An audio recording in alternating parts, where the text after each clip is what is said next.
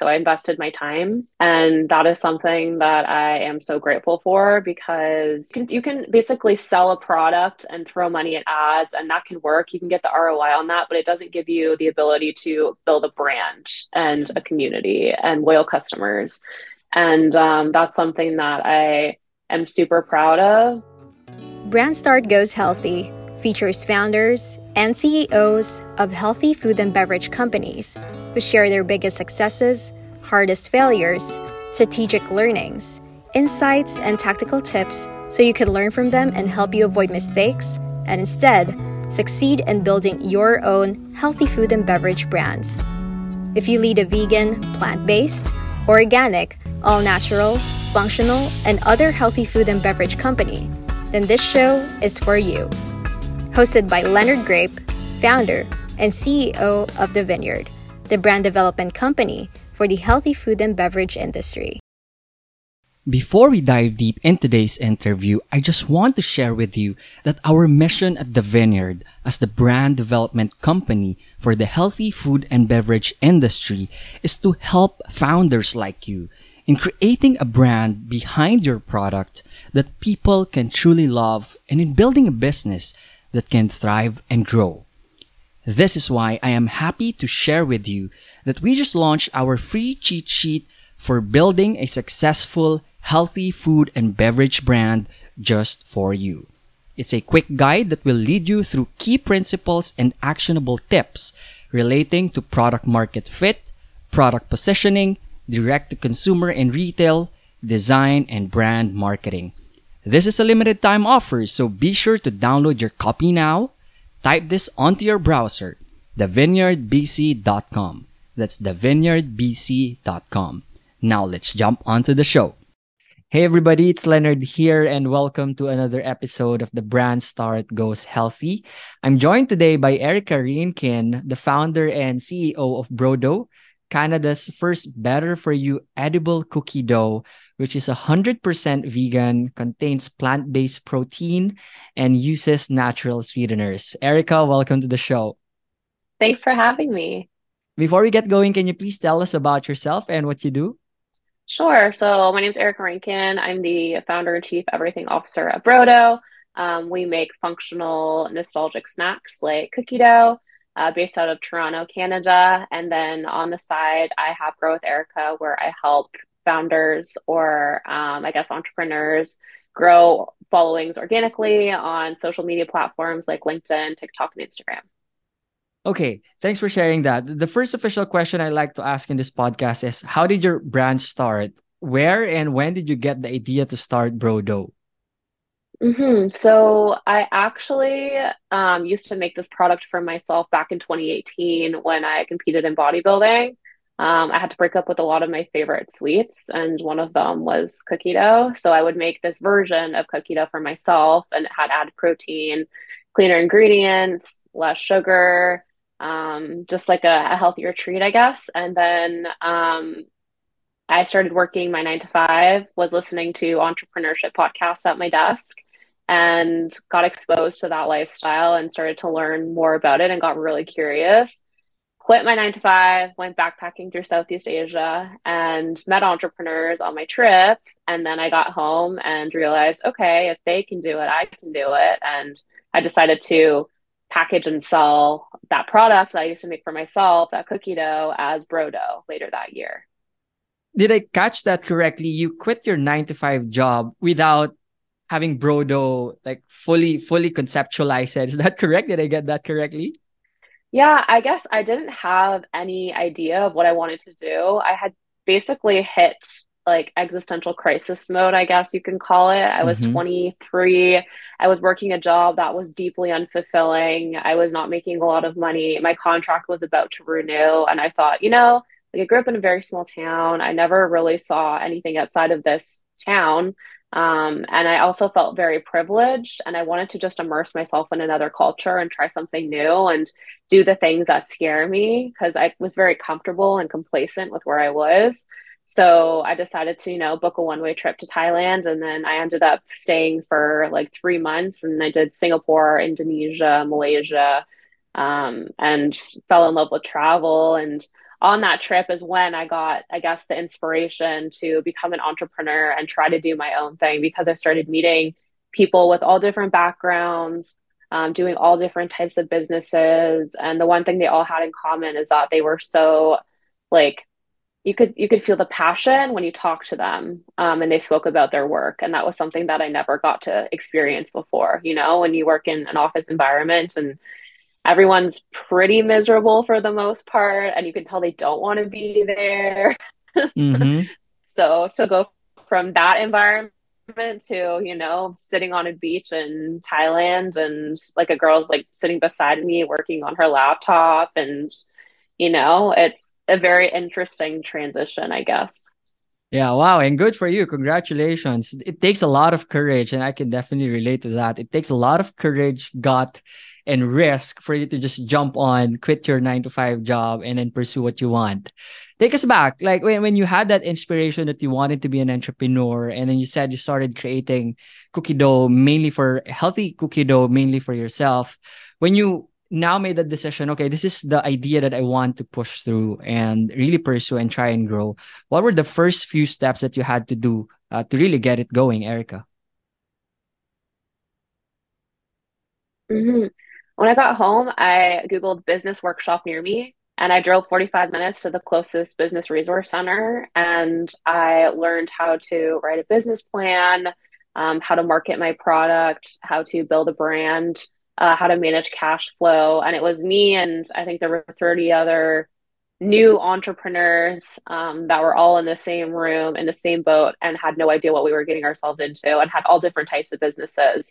And um, so that was step one and then the next step was okay now i have to like build a brand i went on fiverr got my logo made for 50 bucks i designed my own labels mm-hmm. again i have no background experience in food did not know what i was doing i went to school for psychology and it was kind of like starting embarking on a new um MBA, I guess, so to speak, or like getting a new degree and just figuring it all out on your own, right? Not really having a teacher.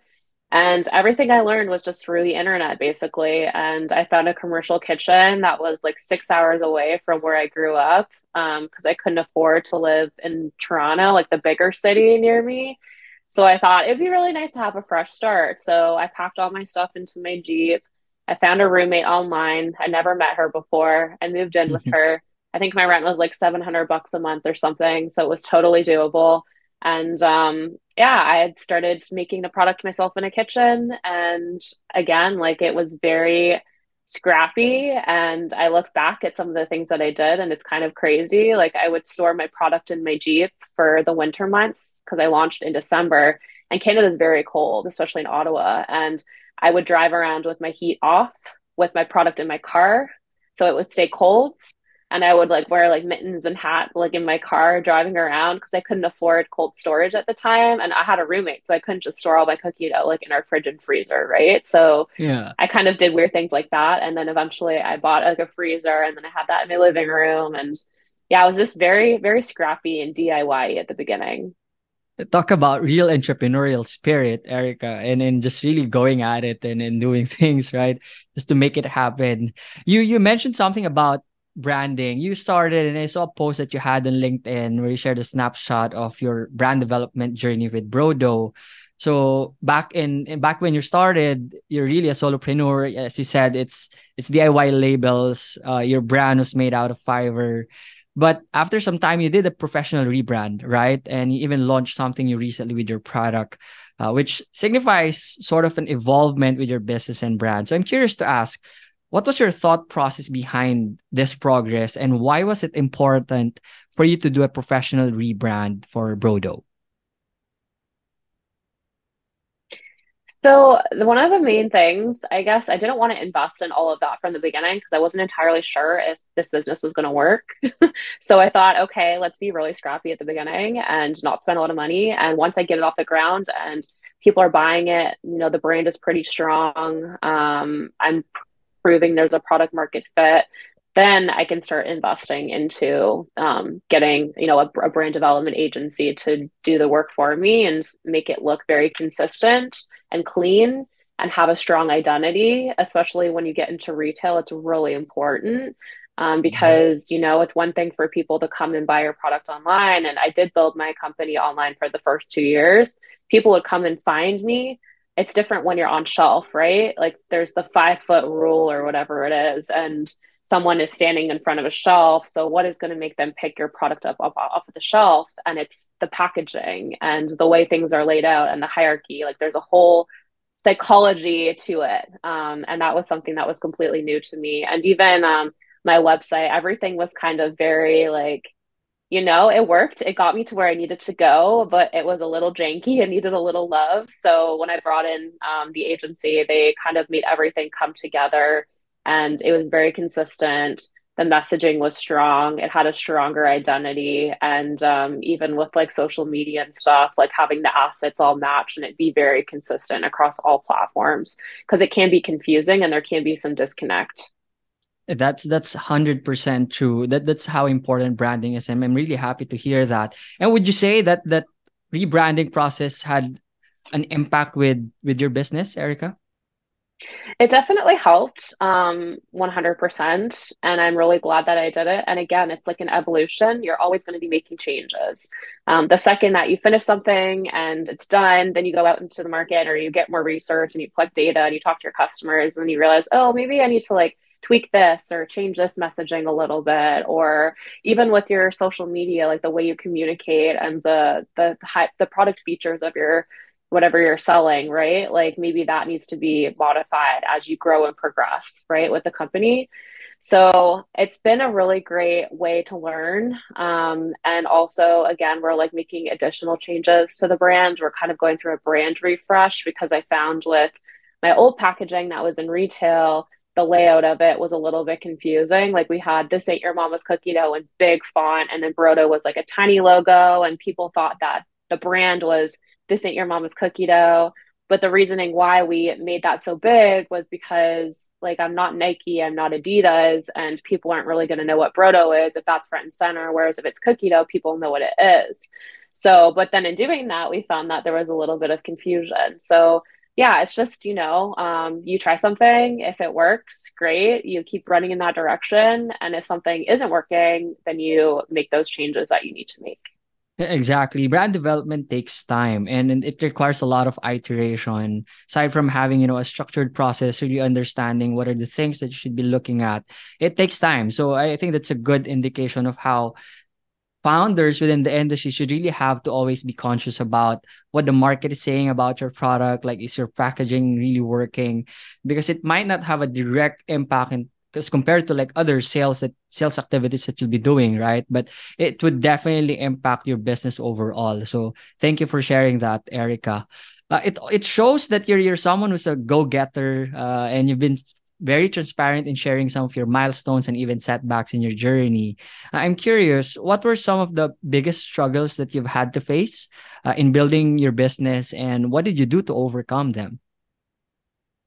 Yeah, I I guess there's been a lot, honestly. I think the biggest thing for me is in the early days when um, I was doing everything on my own, I am very stubborn and I wanted to do everything myself and i always said no to getting like help. With people to offer me help and i said no like i can do it it's fine. And this really stunted my growth because i was doing everything and you can't do that. You can do that if you want to stay small and have like a super small business that's totally fine.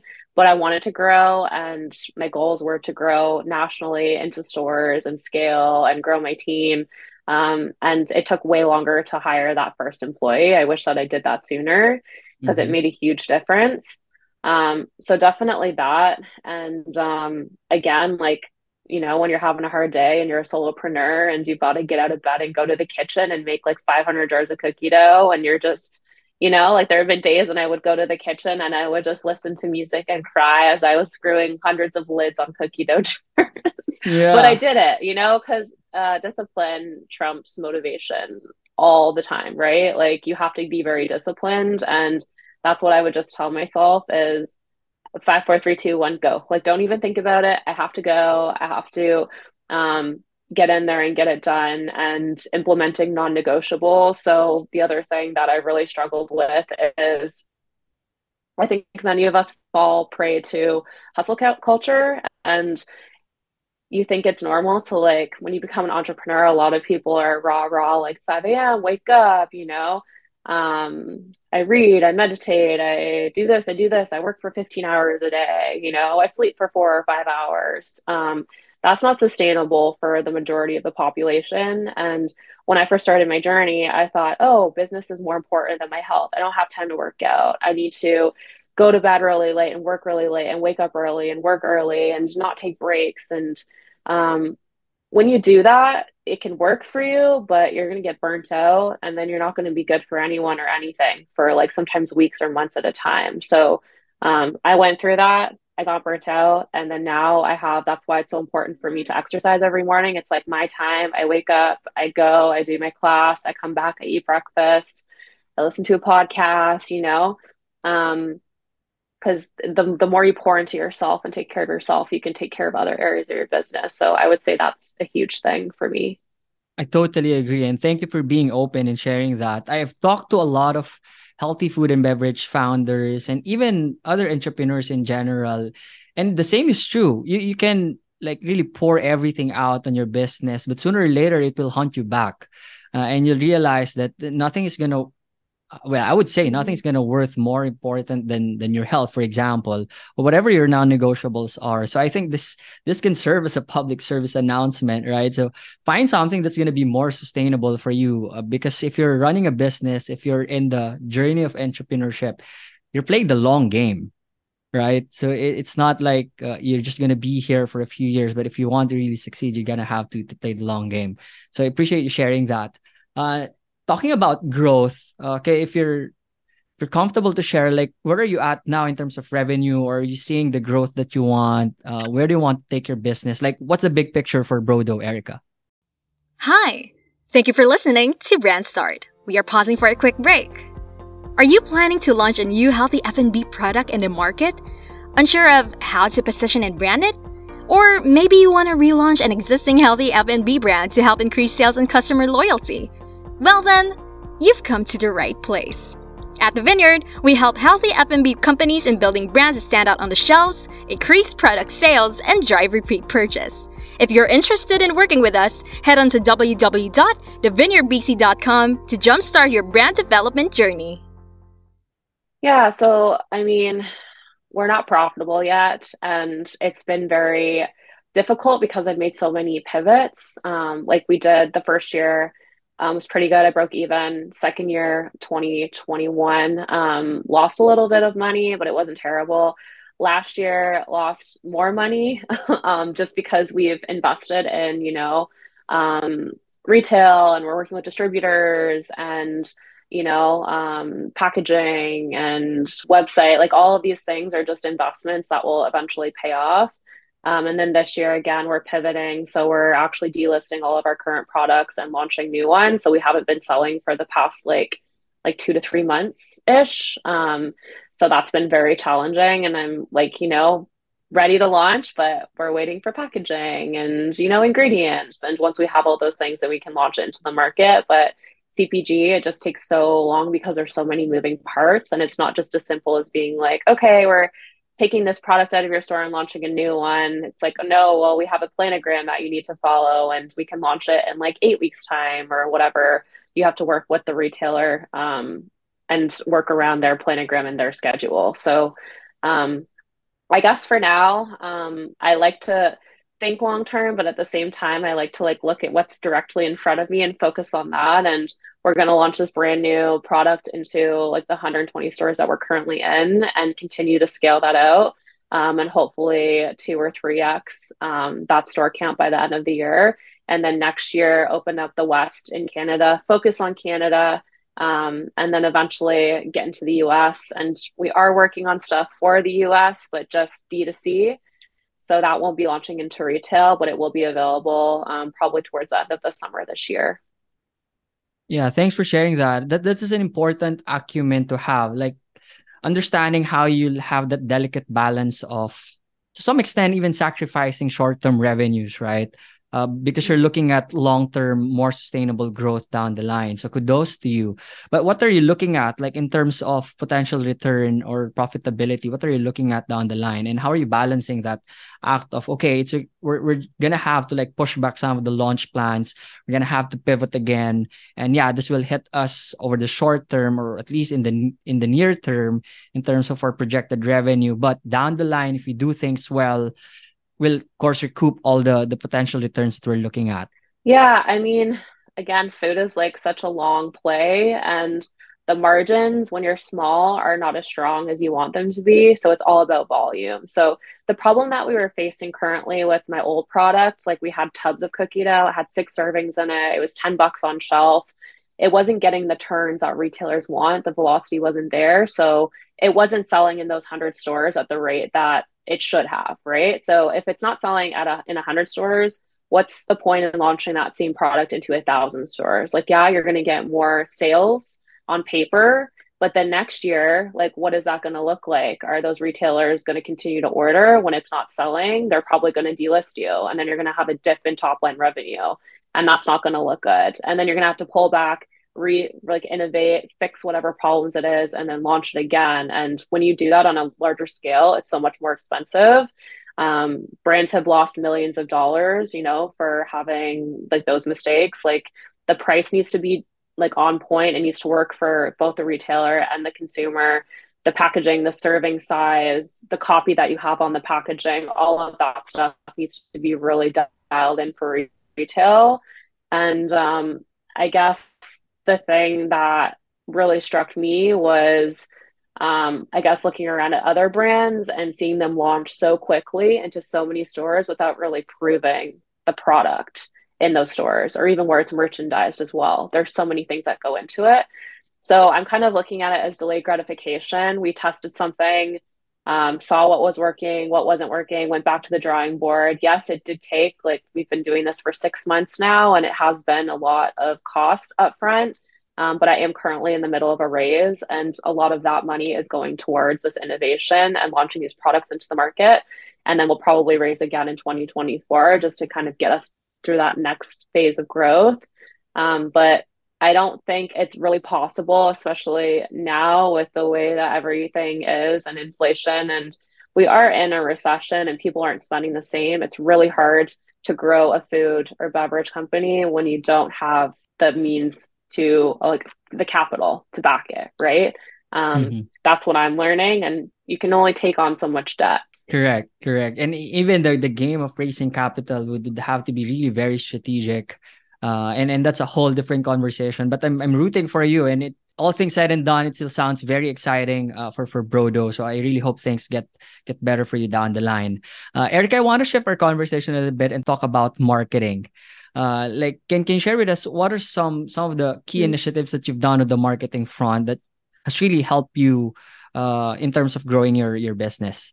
Yeah, um, I was very scrappy from the beginning. Um, I didn't have, you know, the resources or the money to pay for paid ads um, and invest in marketing, so to speak. So I invested my time.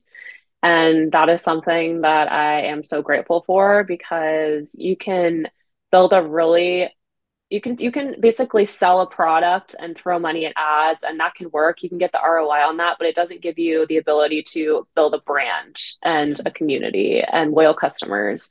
And um, that's something that i am super proud of. Um, like across all of my social platforms i think collectively there's 260000 people. Um, and all of that has been purely organic and that's just been me showing up every day most days um, and being consistent and being vulnerable and honest and you know rather than the company being very product based um, it's been more so like human based and i've been the front of the brand the face of the brand. And when people have been messaging my instagram account or tiktok or commenting or whatever it's me who they're talking to. And not only do they know BroDough is BroDough but erica from BroDough they know who they're talking to um, I've been able to build like a very close, personable relationship with many of my customers. Some of them are even my friends. Um, they become my friends, which has been really cool, and they've been super supportive. And um, yeah, some of them I used to do hand deliveries to like every Friday back when I started my business, like in 2020. Um, and they've kind of seen it all the way through and been along for the ride. So I guess for me, it's just having the mentality of like one customer at a time. And that's the way that I took it is just one person. I really care about this one person. I need to make an incredible experience for them. And then, you know, whatever next person, okay, I need to make an incredible experience for them.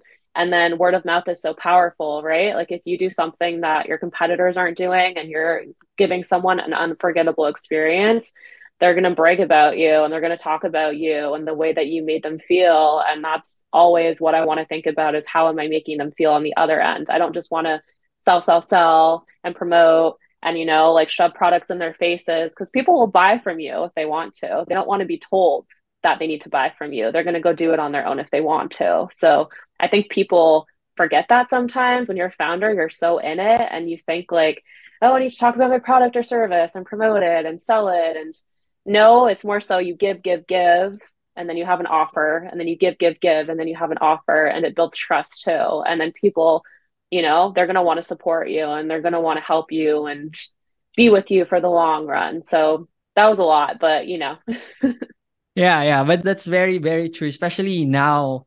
Uh, nowadays i think you're you're right when you said it has to be more focused on human being human centric than than being product centric like there's a lot of entrepreneurs right now who really share like their journey and people buy into that and then they'll support you. And then part of it of course would be uh, supporting your product. So so thanks for sharing that. Uh, a couple more questions before we wrap things up erica. Additional on on the marketing front i want to like zero in on tiktok because uh, i know you you do well with with your tiktok account. Like can you share some some quick strategies or tactical tips that other healthy F&B founders can also take advantage of this platform? Mm-hmm, absolutely. Um, so TikTok, I got on there probably like two years ago, and it just comes down to showing up consistently on there. Um, I think people have the impression that you can have like one viral video and you're going to sell out or you're going to get a bunch of customers and get a big ROI. And that's not necessarily always the case. I think it's a really great platform for community building, virality, getting eyes on your brand. Um, it is a little bit more difficult now to get uh, organic reach on the For You page just because there's so many sponsored posts now. So every like, I don't know, five out of 10 posts that you see on your For You page are paid. So you have, you know, there's five videos or spaces for you to like make it onto the page organically. So it is a little more difficult. Um, but like posting consistently, consistent means like whatever is, you know, sustainable for you. It's not posting three times a day for a week and then not posting for months, right? Like it's better to post a few times a week consistently if that's what works for you and um, not getting hung up on views because people think, oh, like this video got 100,000 views. That's a good video. I'm going to keep making videos like that. But um, I think focusing on the ratio is really important. It's more impressive having like a 5,000 views and a thousand likes than a hundred thousand views and 500 likes because something was wrong there. There was a disconnect. People didn't find it, you know, interesting enough, or they didn't engage with it. There was something that was missing there. But yeah, I mean, sharing your story, that's a big one. Getting people to know you um, and trying to not talk about your product that much. Um, more so, if you're going to talk about it, talk about the problems that you're solving and why you created the product or service that you're offering. And then getting your audience to see you and know who you are. It's a lot more um, powerful if you have a face to the account because it is um, easier to connect and people know what they're getting it's consistent versus if you just have a bunch of like user generated content videos or product videos or there's no people in there um, it can be confusing. And then it's also like a mi- mismatch of content and people don't really understand what your platform or your your tiktok account is for. So again consistently posting and then consistent messaging and consistent faces in there too Thank you for sharing that, Erica. I want to do a quick recap of some of the highlights that I've gotten so far from our conversation. Um, one is if you have something that you want to pursue, pursue it with, with your drive, but be sure to equip yourself. And at the beginning, it's important that you become scrappy, stubborn, and uh, just grind it out, but making sure that you're looking at how you're validating your product market fit branding is, is a critical component of your business. You have to understand what makes customers pick your product, what's the psychology behind your design, like how are you going to layer all of your brand elements, understand what are the key message points that you'll convey. All of these elements would really help you, especially so if you're a brand who's looking into getting into retail. So you really need to have all of those elements dialed in um, be sure that you're expecting also a lot lots of struggles that will come your way but in your experience in particular erica it's really that that willingness to accept and get help. Um, because sometimes if you just want to do everything uh, on your own it might really staunch your growth as compared to like having some benefit from from it. Mm-hmm. i also love when you share be wary about the hustle culture so, you know, like do what's best for you, but at the end of the day, you should really find something that would be sustainable for for your entrepreneurial journey. Um, it's also a, a, a huge factor or a huge uh, sharing that you had would be the importance of balancing short-term and long-term goals. Uh, understanding how you have that delicate balance because sometimes it's going to be I, I, can just imagine how difficult it would be to like just shell out up front but if you understand your numbers you know where you're going then it's something that you can can really benefit your business over the long term. In terms of marketing, at the beginning, if you don't have the resources to to really hire somebody else or hire external agencies or help, then you can invest your time uh, just so to get get something going. And then the principle that can work for a lot of brands is really focusing on a human based um, messaging and marketing as compared to just product based. So I, would say if you want to curate, for example, your social media platform, don't focus on just sharing the product features or product ingredients. We might as well curate something that people can can come together as a community. As you said, they'll buy from you anyway when they want to. see But you have to focus on giving and giving and giving. Um, but in particular for TikTok, it's nice to know that it's really all about showing up consistently. And I think across all the aspects of your entrepreneurial journey, that's one thing that you'll have to always bring with you. Show up consistently, focus on ratio than just virality, share your story, and of course, highlight the problem that you're solving. Is that a fair recollection of what some of the items that you shared and anything you want to add to that, Erica? No, you hit the nail on the head. That was a beautiful summary. Okay, for my final question, I, I want to make this a little bit on a personal note.